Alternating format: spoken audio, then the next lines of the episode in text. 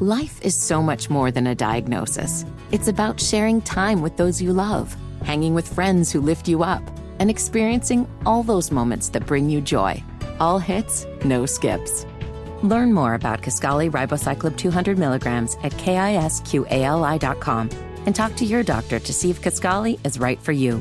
So long live singing to the oldies, jamming out to something new, and everything in between. So this clip from Greg Gutfeld was brought to my attention. I haven't heard it yet. So I'm going to share it with you. Tony Katz, 93 WIBC. Good morning. That's right. Dangerous Radio is the name of the game.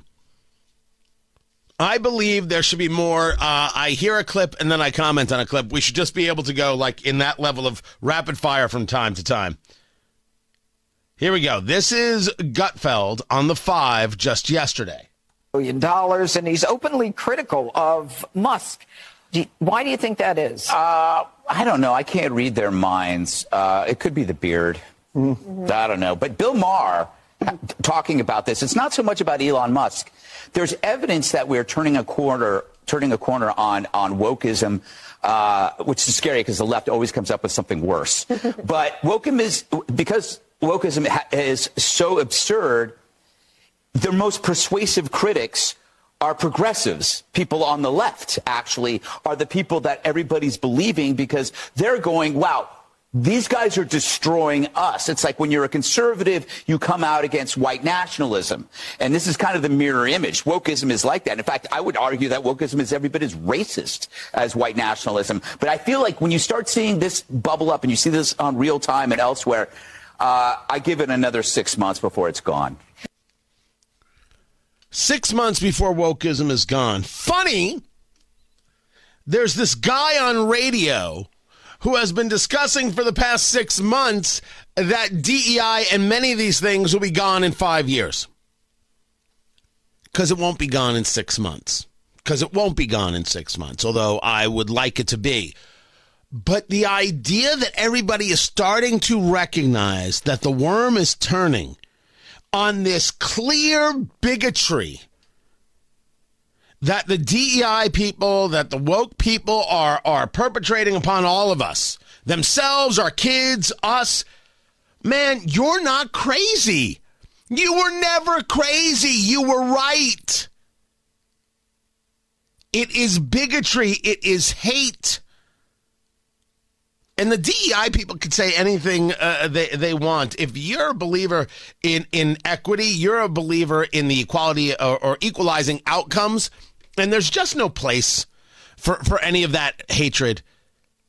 We see school districts that actually slow down the educational process because they don't want anybody getting too far ahead, putting an end to uh, honors classes because they don't want anybody getting too far ahead. National Review had an article over the weekend. You would think they were listening to the show every day for what to talk about.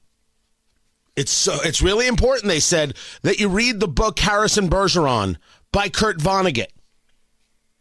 I'm to the point where somebody tell me where I can order a couple hundred copies and I'll just start giving them away.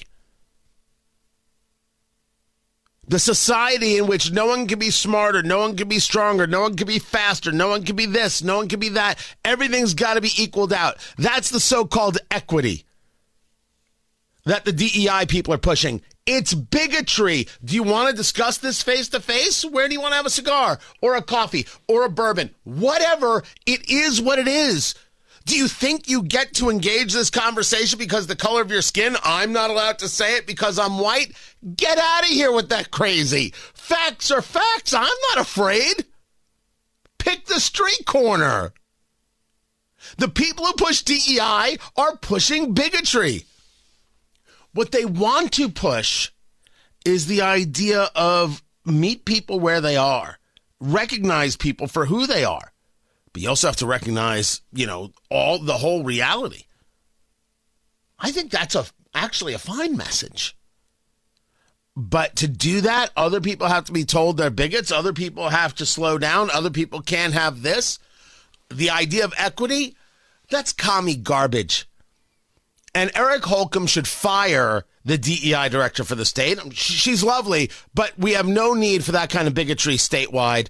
College campuses should fire their DEI people. Do you realize how many DEI people there are on college campuses?